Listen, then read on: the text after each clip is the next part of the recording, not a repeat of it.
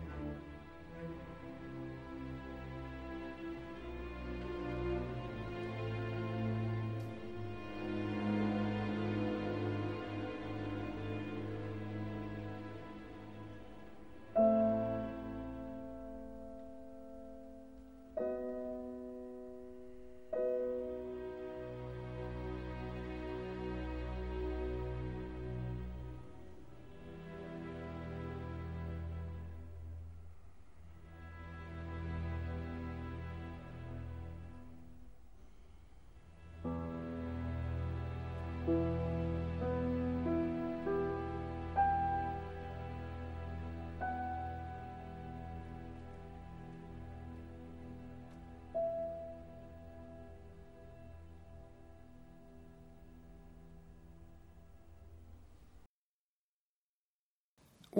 dei tratti distintivi che da sempre si accompagnano all'immagine del Beethoven eroico è quello dell'opposizione dialettica di principi, che trova in questo andante commoto del quarto concerto per pianoforte e orchestra che abbiamo appena ascoltato, nell'interpretazione di Christian Zimmermann e con i Wiener Philharmoniker diretti da Leonard Bernstein, Ecco, in questo andante commoto vediamo rappresentato in modo più eloquente possibile la contrapposizione di due principi.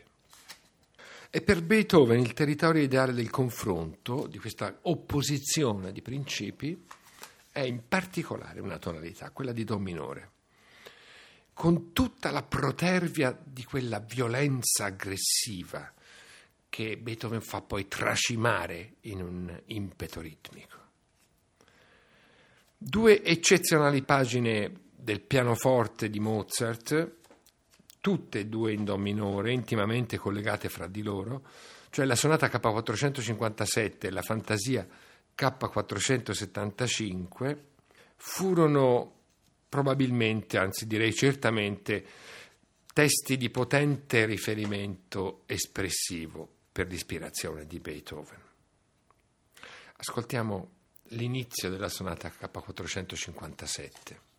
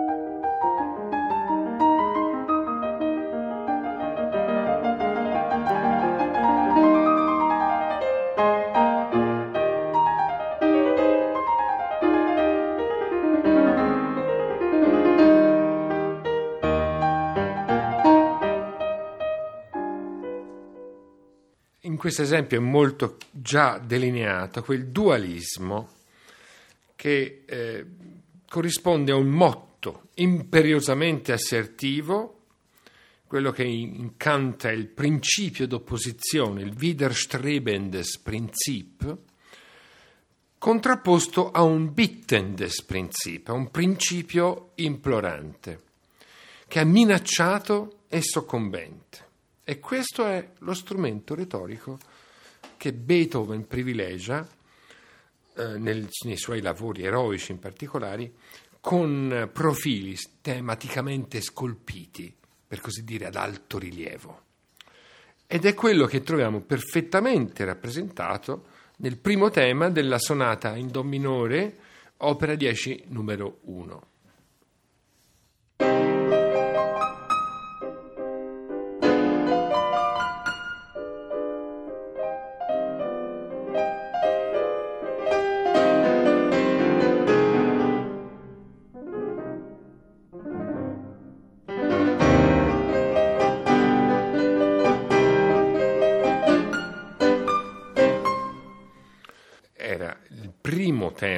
Sonata in Do minore opera 10 numero 1 di Beethoven nella esecuzione di Zoltan Kocis.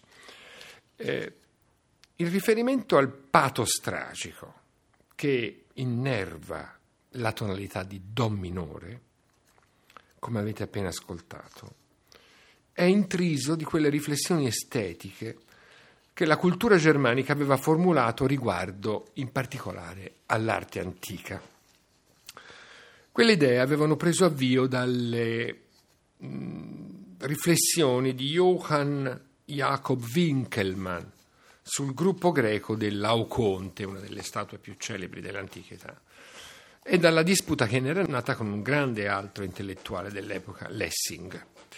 Mediata dalle idee di Kant, la più compiuta ed efficace teorizzazione dell'arte tragica, in seno però a una visione etica dell'arte, era stata esposta da Friedrich Schiller nel suo saggio Über das Pathetische, pubblicato nel settembre del 1793 sulla rivista Thalia.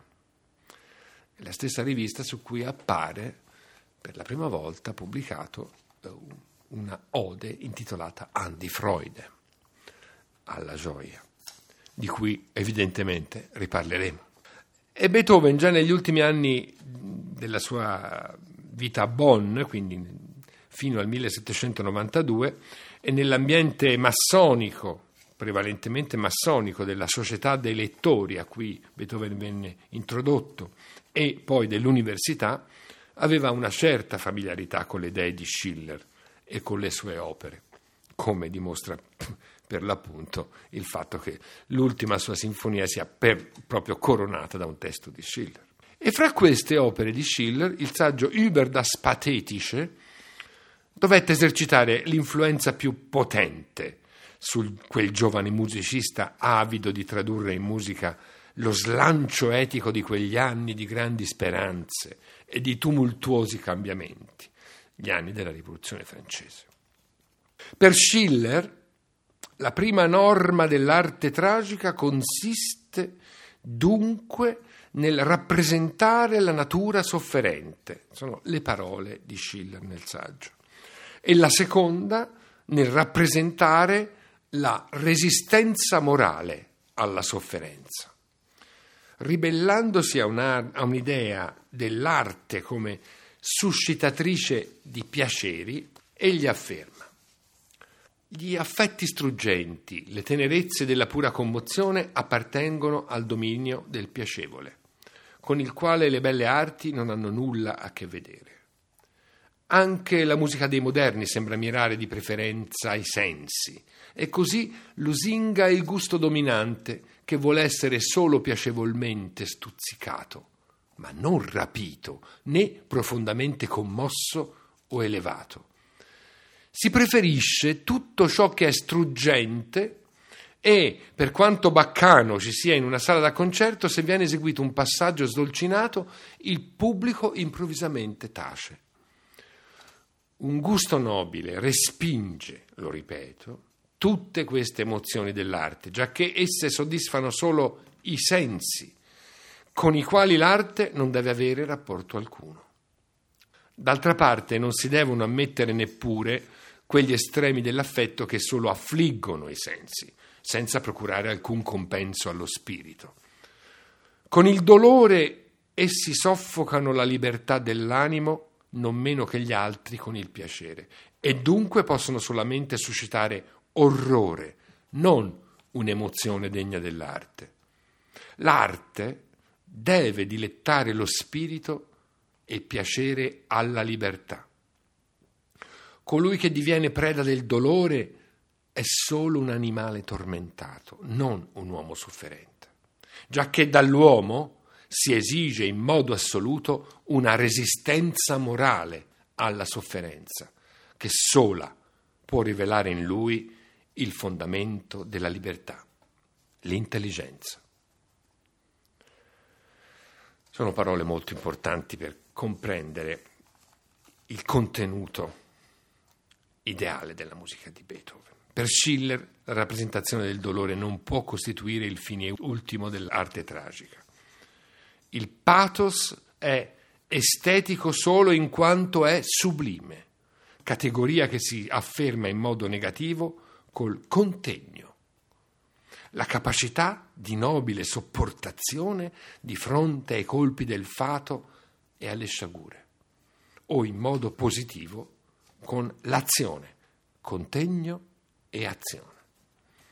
Il sublime dell'azione si rivela quando in un uomo non solo la sofferenza non abbia alcuna influenza sulla sua natura morale, ma al contrario sia opera del suo carattere morale. Entrambi le condizioni del sublime, che attingono alla nobiltà autentica del genere patetico, sono presenti nell'arte eroica di Beethoven, che è forse la più potente traduzione estetica delle idee di Schiller sul tragico. Neppure gli autori del grande teatro tragico romantico, potremmo dire Schiller stesso addirittura, nei, nei suoi drammi e anche Goethe, riescono ovviamente ad arrivare alla potenza universale di questa rappresentazione di resistenza morale al male, al dolore, all'oppressione che la musica di Beethoven continua a fornirci.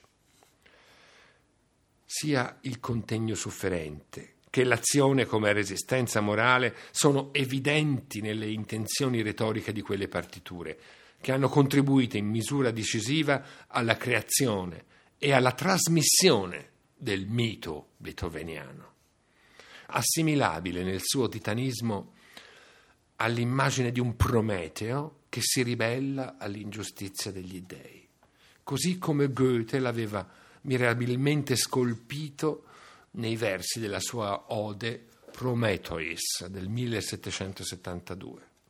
Copri il tuo cielo, Zeus, con vapor delle nubi, e la tua forza esercita come il fanciullo che svetta i cardi sulle querce e sui monti che nulla puoi tu contro la mia terra, contro questa capanna, che non costruisti, contro il mio focolare per la cui fiamma tu mi porti invidia. Dalla fine del 1807, quando fu eseguita per la prima volta la quarta sinfonia, Beethoven cercava invano di organizzare una nuova accademia a suo personale beneficio per presentare il frutto della sua attività recente e finalmente riuscì ad aggiudicarsi il Theater an der Wien per una serata che nelle sue intenzioni avrebbe dovuto segnare il culmine della propria gloria artistica. E mosso da questo esaltato entusiasmo, andò fuori misura nel costruire il programma e chiese al suo pubblico e agli esecutori uno sforzo di attenzione semplicemente disumano. Infatti la sera del 22 dicembre del 1808 i viennesi ascoltarono in ordine, nella prima parte la sesta sinfonia opera 68 pastorale, l'aria da concerto a perfido opera 65, il Gloria della messa in Do maggiore composta nel 1807 per il principe Sterasi, il quarto concerto per pianoforte. Nella seconda parte, la quinta sinfonia, opera 67, il Santos della Messa di qui sopra, e come se non bastasse la nuova fantasia per pianoforte, coro e orchestra opera 80, introdotta da un'improvvisazione di Beethoven alla tastiera. Se mettiamo insieme, senza contare gli intervalli, erano oltre quattro ore di musica, che il pubblico dovette però sciaguratamente ascoltare nel gelo polare di una sala non riscaldata, 22 dicembre 1808. Allora non c'è da stupirsi troppo che al di là della qualità eccelsa, sublime, suprema, aiutatemi a trovare un aggettivo, delle musiche in programma, prima, niente proprio di meno che la prima esecuzione della quinta e la sesta sinfonia del quarto concerto per il pianoforte, veramente vengono i brividi, ma in tutti i sensi, a loro vennero i brividi per altri motivi evidentemente, il pubblico in quell'occasione poi non abbia decretato a Beethoven tutto quel trionfo che si aspettava, forse aspe- non vedeva l'ora che il concerto finisse per potersi minimamente riscaldare. E nella storia della musica invece, quella serata monstre coincide per l'eternità con l'epifania di due capolavori assoluti che non cesseranno mai di destare emozione e commozione, la quinta e la sesta sinfonia. E Beethoven, si badi bene, le volle accoppiate nell'esecuzione, perché erano state concepite insieme fin dai primi appunti del 1803, anche se non potrebbero essere più antitetiche per l'aspetto e per i contenuti.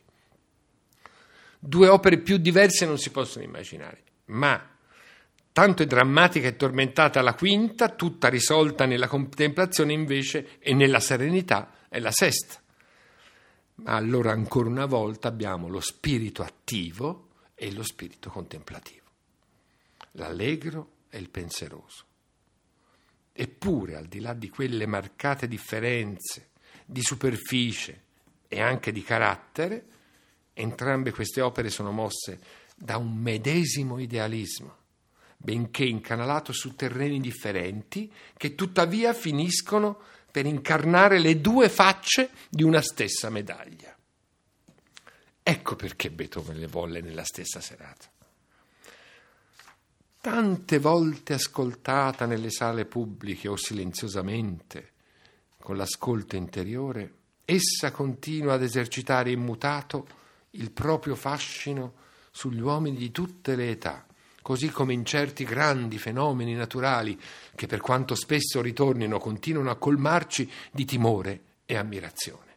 Anche questa sinfonia risuonerà per secoli e secoli, fino a quando esisteranno un mondo e la musica. Queste sono parole, è un'apodittica sentenza, potremmo dire, di Robert Schumann che commentava un'esecuzione della quinta sinfonia di Beethoven avvenuta il giorno di Capodanno del 1841. Proprio lui, avvezzo a esaminare, descrivere, analizzare le partiture con un'acrebia e un genio critico insuperati, questo grande romantico era invece costretto quasi a racchiudere il capolavoro supremo in quelle brevi frasi, con un sigillo conciso di immortalità. Invece assai più vasta e decisiva per il contributo che rappresentò per l'estetica musicale romantica fu la lunga recensione, e corredata questa volta da un'analisi minuziosa, che Ernst Theodor Amadeus Hoffmann, l'autore dei racconti fantastici, pubblicò sull'Allgemeine Musikalische Zeitung di Lipsia nel 1810, una recensione un'analisi tanto estesa da dover essere suddivisa fra due numeri di quella rivista. In una versione un po' più letteraria, eh, quella stessa descrizione della Quinta Sinfonia poi confluì in seguito nei celebri Chrysleriana, il capolavoro della letteratura fantastica che tanta influenza esercitò proprio su Schumann. Hoffmann afferma che Beethoven ci schiude il regno dell'immane e dell'incommensurabile e la forza della sua arte rivela l'indescrivibile e l'inesprimibile. Unaussprechliches. Un termine che, guarda caso, ritroviamo anche intonato nella scena finale del Fidelio di Beethoven. L'inesprimibile. E davvero Forse nessun'altra musica ha colpito la fantasia e la sensibilità degli uomini quanto questa sinfonia, che brucia nella sua mezz'ora una delle più formidabili creazioni etiche e poetiche mai concepite da un artista.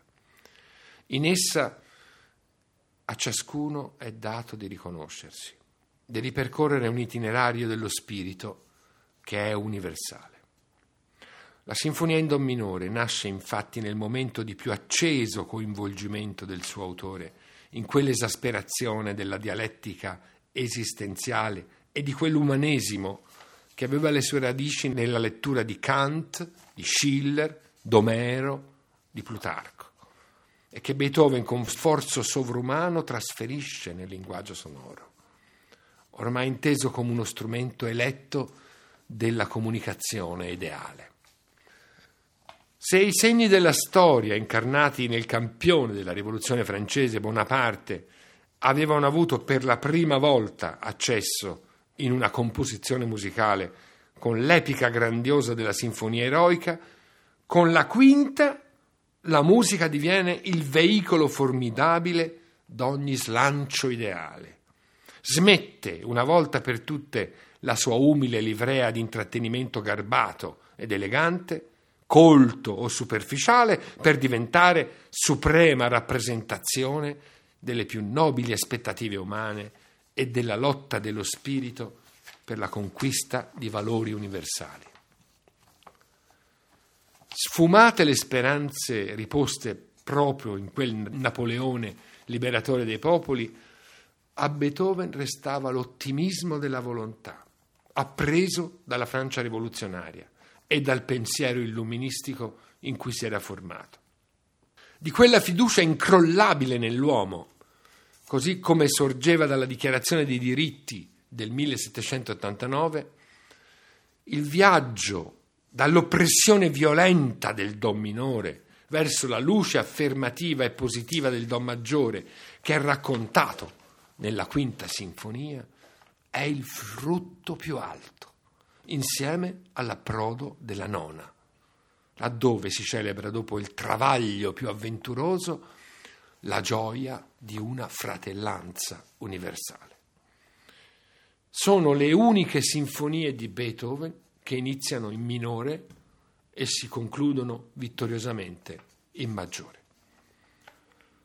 Gli abbozzi dei primi due movimenti risalgono al 1803, subito dopo che era stata completata l'eroica. Il lavoro fu poi interrotto a favore della quarta sinfonia, che a maggior ragione assume il significato di una pausa di serenità, come abbiamo detto nella scorsa trasmissione, una pausa quasi necessaria a un'opera tanto coinvolgente per essere poi ripreso nel 1807 e finalmente portato a compimento nel 1808. La lunga elaborazione ci testimonia di uno sforzo creativo senza pari, tale da emergere alla stregua di un'idea fix, un'idea fissa fra gli abbozzi di tanti altri lavori del medesimo periodo, che è caratterizzato da quell'eroismo che ha proprio nella quinta sinfonia, nell'ouverture coriolano, e nel Fidelio naturalmente, le sue vette supreme.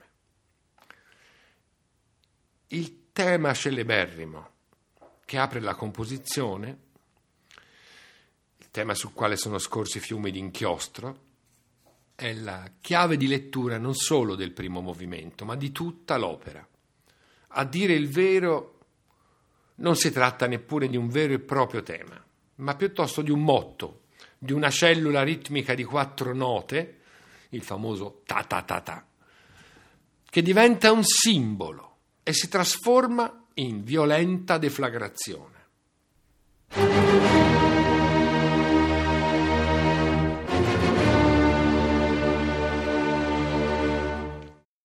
A quel motto Beethoven preclude ogni anche minimo barlume di luce e lo consegna unicamente all'unisono degli archi e dei clarinetti. Esclude da questo motto iniziale. I flauti, gli oboi, le trombe e anche i corni, che pur insieme sarebbero capaci di eh, far deflagrare una massa sonora assai maggiore, ma ne sono invece deliberatamente esclusi proprio perché potrebbero eh, conferire un po' di luce, un po' di chiarezza a questo tema, che deve invece rimanere nell'oscurità di una massa tenebrosa, quella appunto data a tutti gli archi all'unisono con i clarinetti che in qualche modo fanno da allegante. Il tema, propriamente detto, è dipanato poi freneticamente su tutte le prime venti battute e si moltiplica ostinatamente, invadendo ogni spazio, fino a informare di sé tutto l'allegro con brio e poi anche tutta la sinfonia, come vedremo.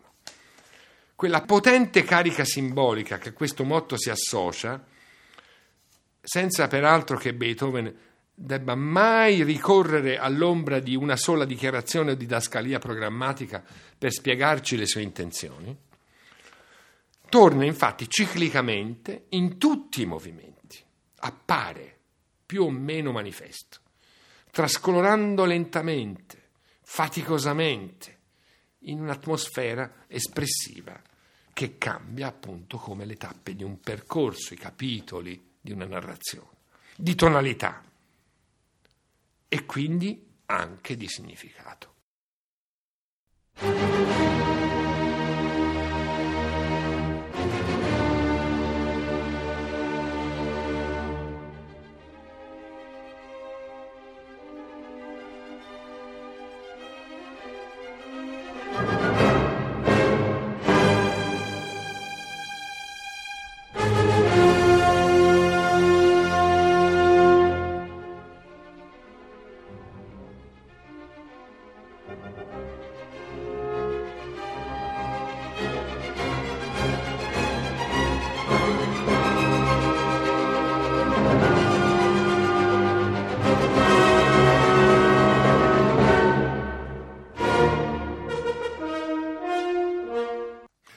Quella carica negativa nel primo movimento è capace di riprodursi all'infinito, in un ossessivo dilagare che riesce anche a sommergere, letteralmente a sommergere o a soffocare, se preferite, lo stesso secondo tema, tornando sempre minaccioso e incalzante nei bassi e sbilanciando così a proprio vantaggio l'equilibrio della forma sonata classica.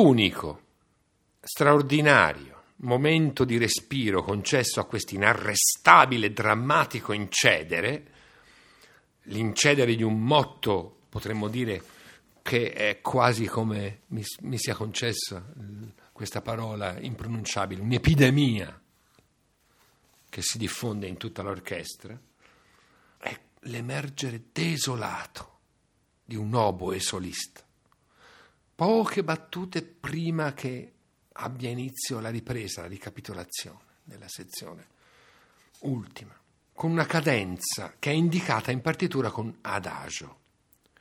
Per pochi secondi dà voce allo sgomento, lo sgomento dell'umanità di fronte a un'oppressione.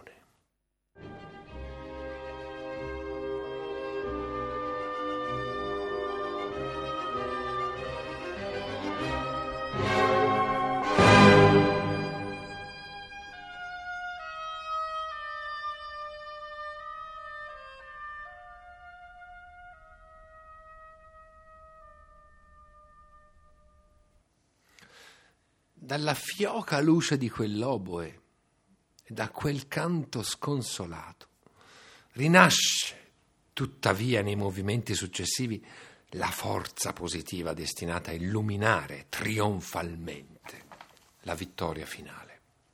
L'esposizione del primo movimento si compie, come di regola, con l'assestamento al tono relativo, Mi bemolle maggiore. Lo sviluppo, invece, inaspettatamente non avvia da quel tono, ma con una contorsione a Fa minore che è generata da, dai Si bemolli di corni e clarinetti in fortissimo, cui risponde l'unisono di Re bemolle degli archi, ancora più aggressivo. E tutto lo sviluppo non vede la luce di un tono maggiore, si aggira implacabile fra Fa minore, Do minore e Sol minore.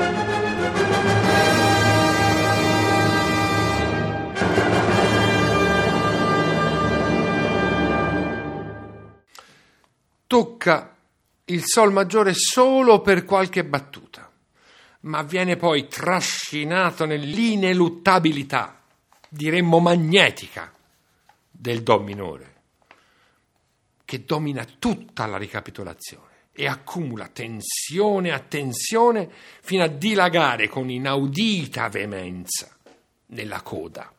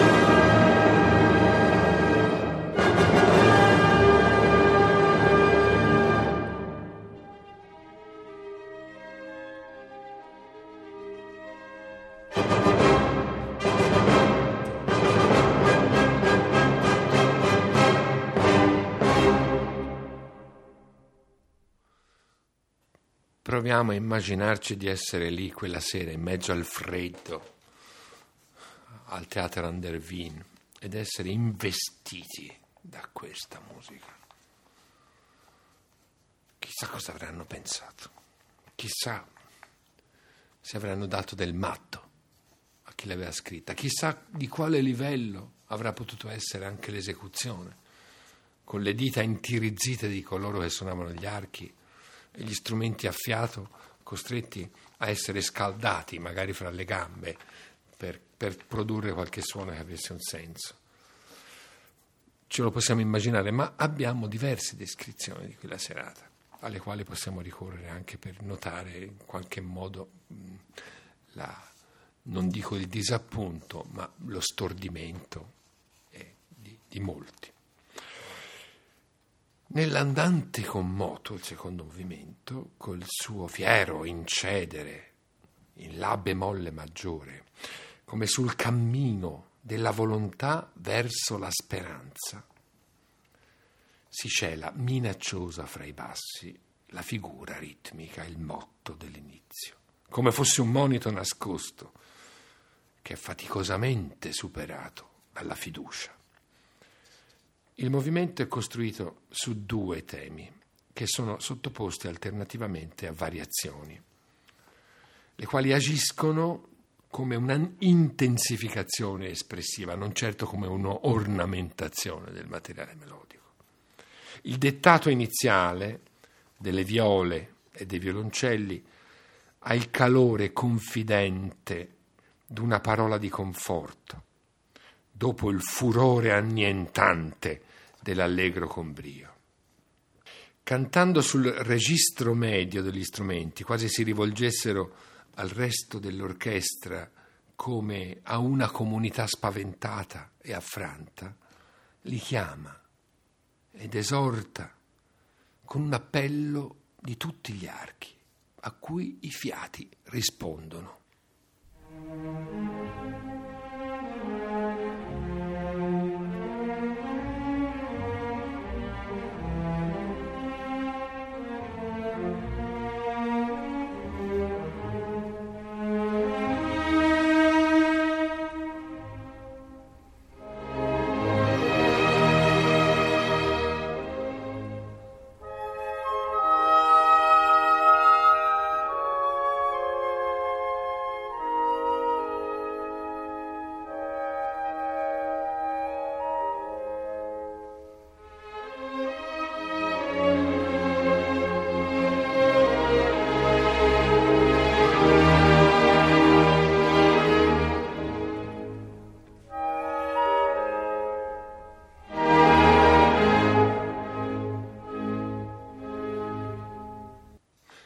Secondo tema segna l'inizio di quel nuovo cammino, il mettersi in strada, si potrebbe dire, un ritorno alla vita e alla fiducia.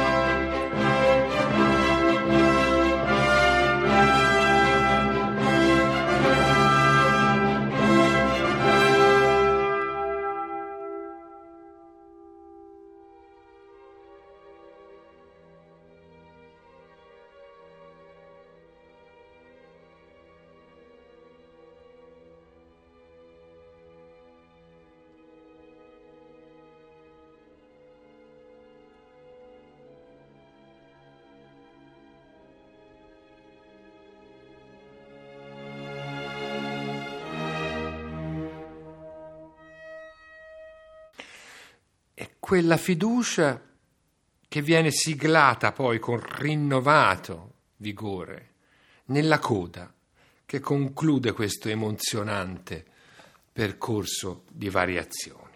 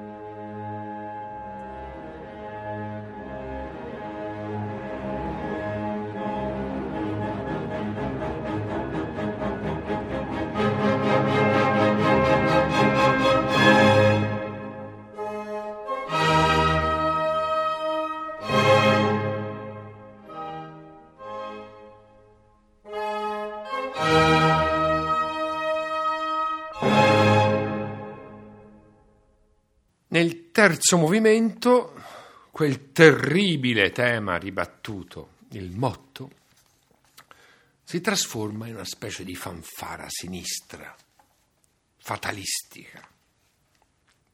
Questo movimento è costruito come un allegro in forma tripartita di scherzo.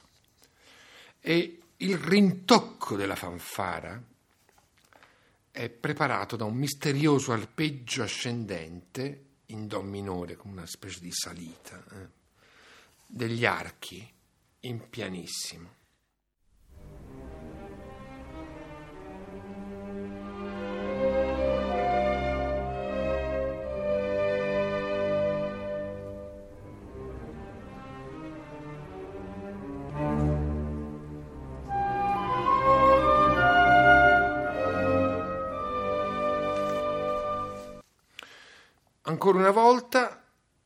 Discorso di Beethoven procede per proposizioni dialetticamente contrapposte. Insinuante, quasi sospesa nel dubbio, la prima proposizione, perentoria, marziale, la seconda.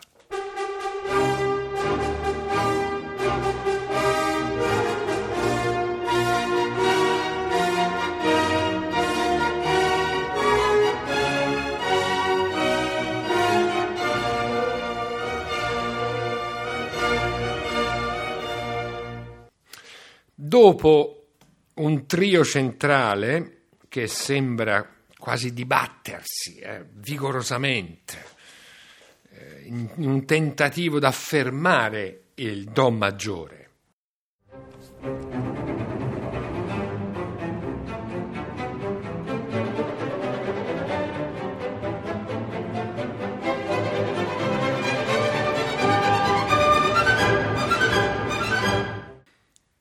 Tema fatale torna di nuovo, ma questa volta sottovoce, in pianissimo, come se fosse stato fiaccato, ma ancora capace di valenza negativa.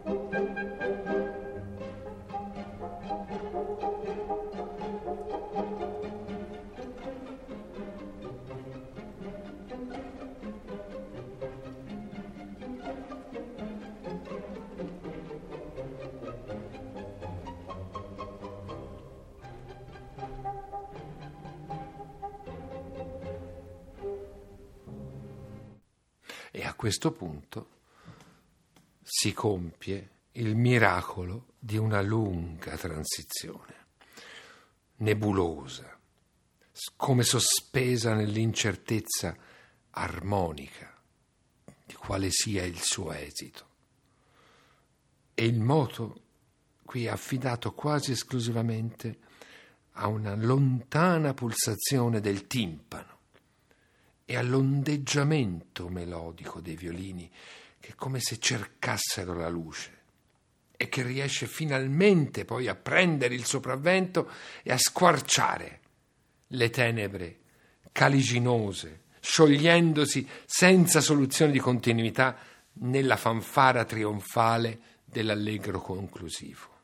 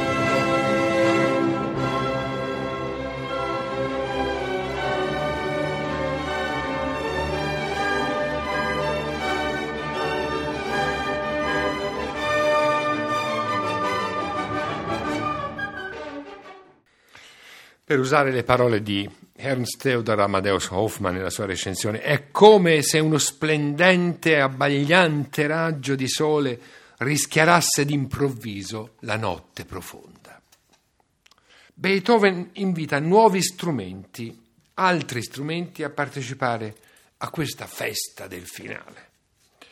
Oltre a estendere il confine degli acuti con l'ottavino e quello dei bassi con il controfagotto, chiama in causa tre tromboni.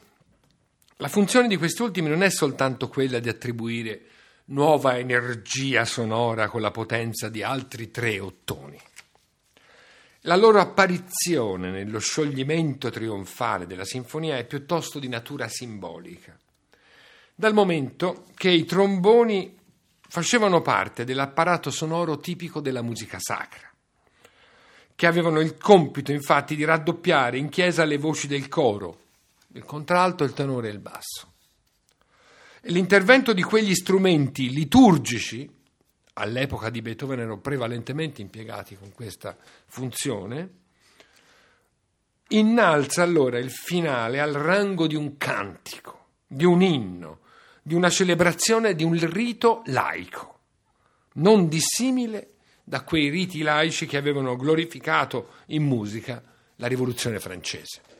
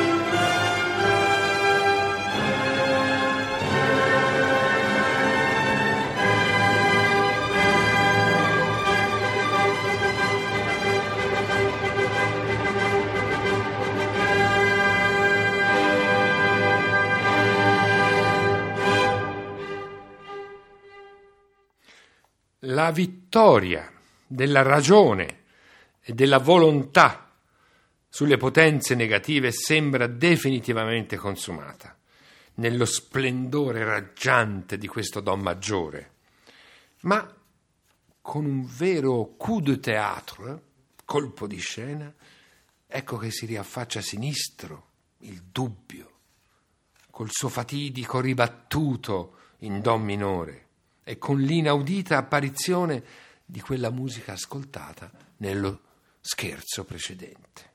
Questo ritorno assume un valore strategico di grandissima efficacia, perché permette alla sezione di ripresa di consolidare la sua intenzione assertiva e il suo significato di culmine vittorioso della peripezia. Il fantasma tematico è infatti ricacciato subito e sommerso con ritrovata determinazione in un nuovo crescendo che conquista ancora una volta e questa volta definitivamente l'energia positiva del Don Maggiore.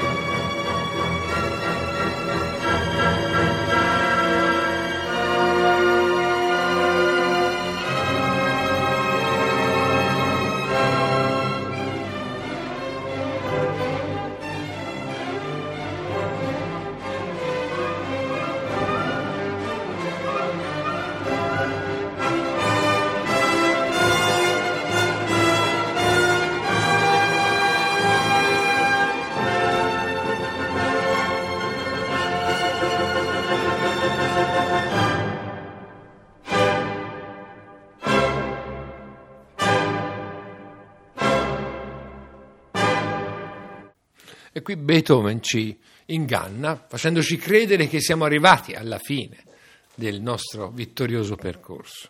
È anche interessante notare come Beethoven abbia creato già prima della quinta sinfonia, in altre composizioni, questo eh, passaggio senza soluzione di continuità da un movimento all'altro, verso il finale, intendiamo il penultimo e l'ultimo movimento. Per esempio nei quartetti Rasumovsky, per esempio nel concerto per violino in Re maggiore, tutte opere molto vicine cronologicamente alla quinta sinfonia, e nelle due grandi sonate pianistiche centrali, la Waldstein, dove meravigliosamente il Do maggiore eh, sorge nell'ultimo movimento senza soluzione di continuità o anche nel finale drammatico della sonata appassionata. Dicevamo qui ci inganna Beethoven perché ci fa credere che siamo arrivati alla, al capolinea, alla meta, al nostro approdo.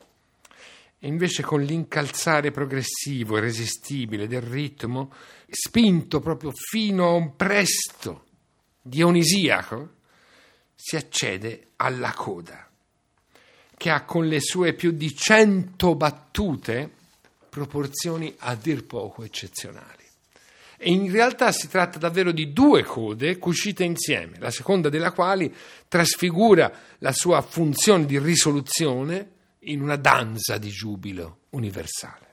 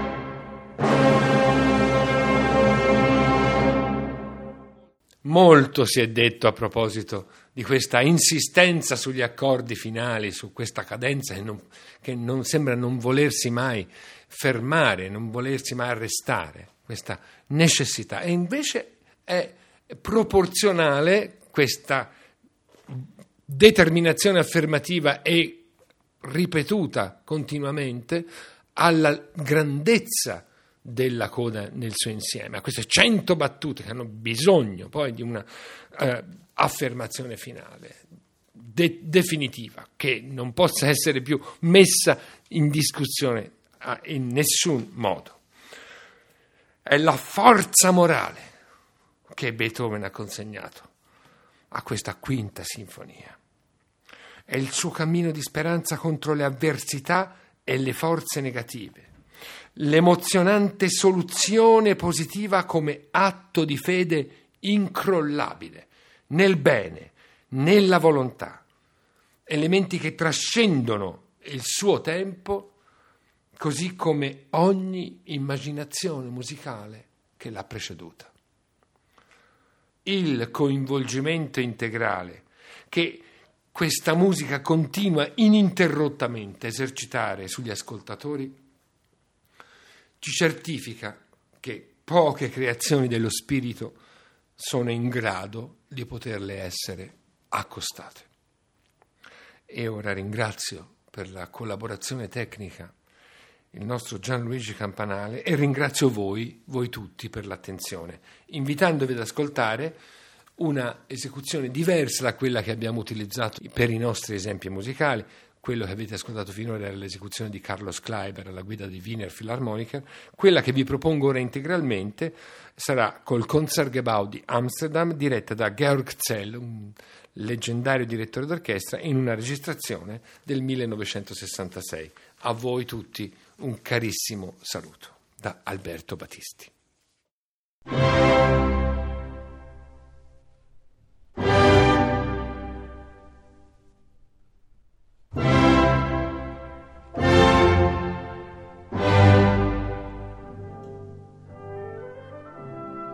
Abbiamo trasmesso Beethoven 250 e gli uomini salirono verso la luce. Progetto di Alberto Battisti e Luca Berni. La quinta sinfonia, a cura di Alberto Battisti.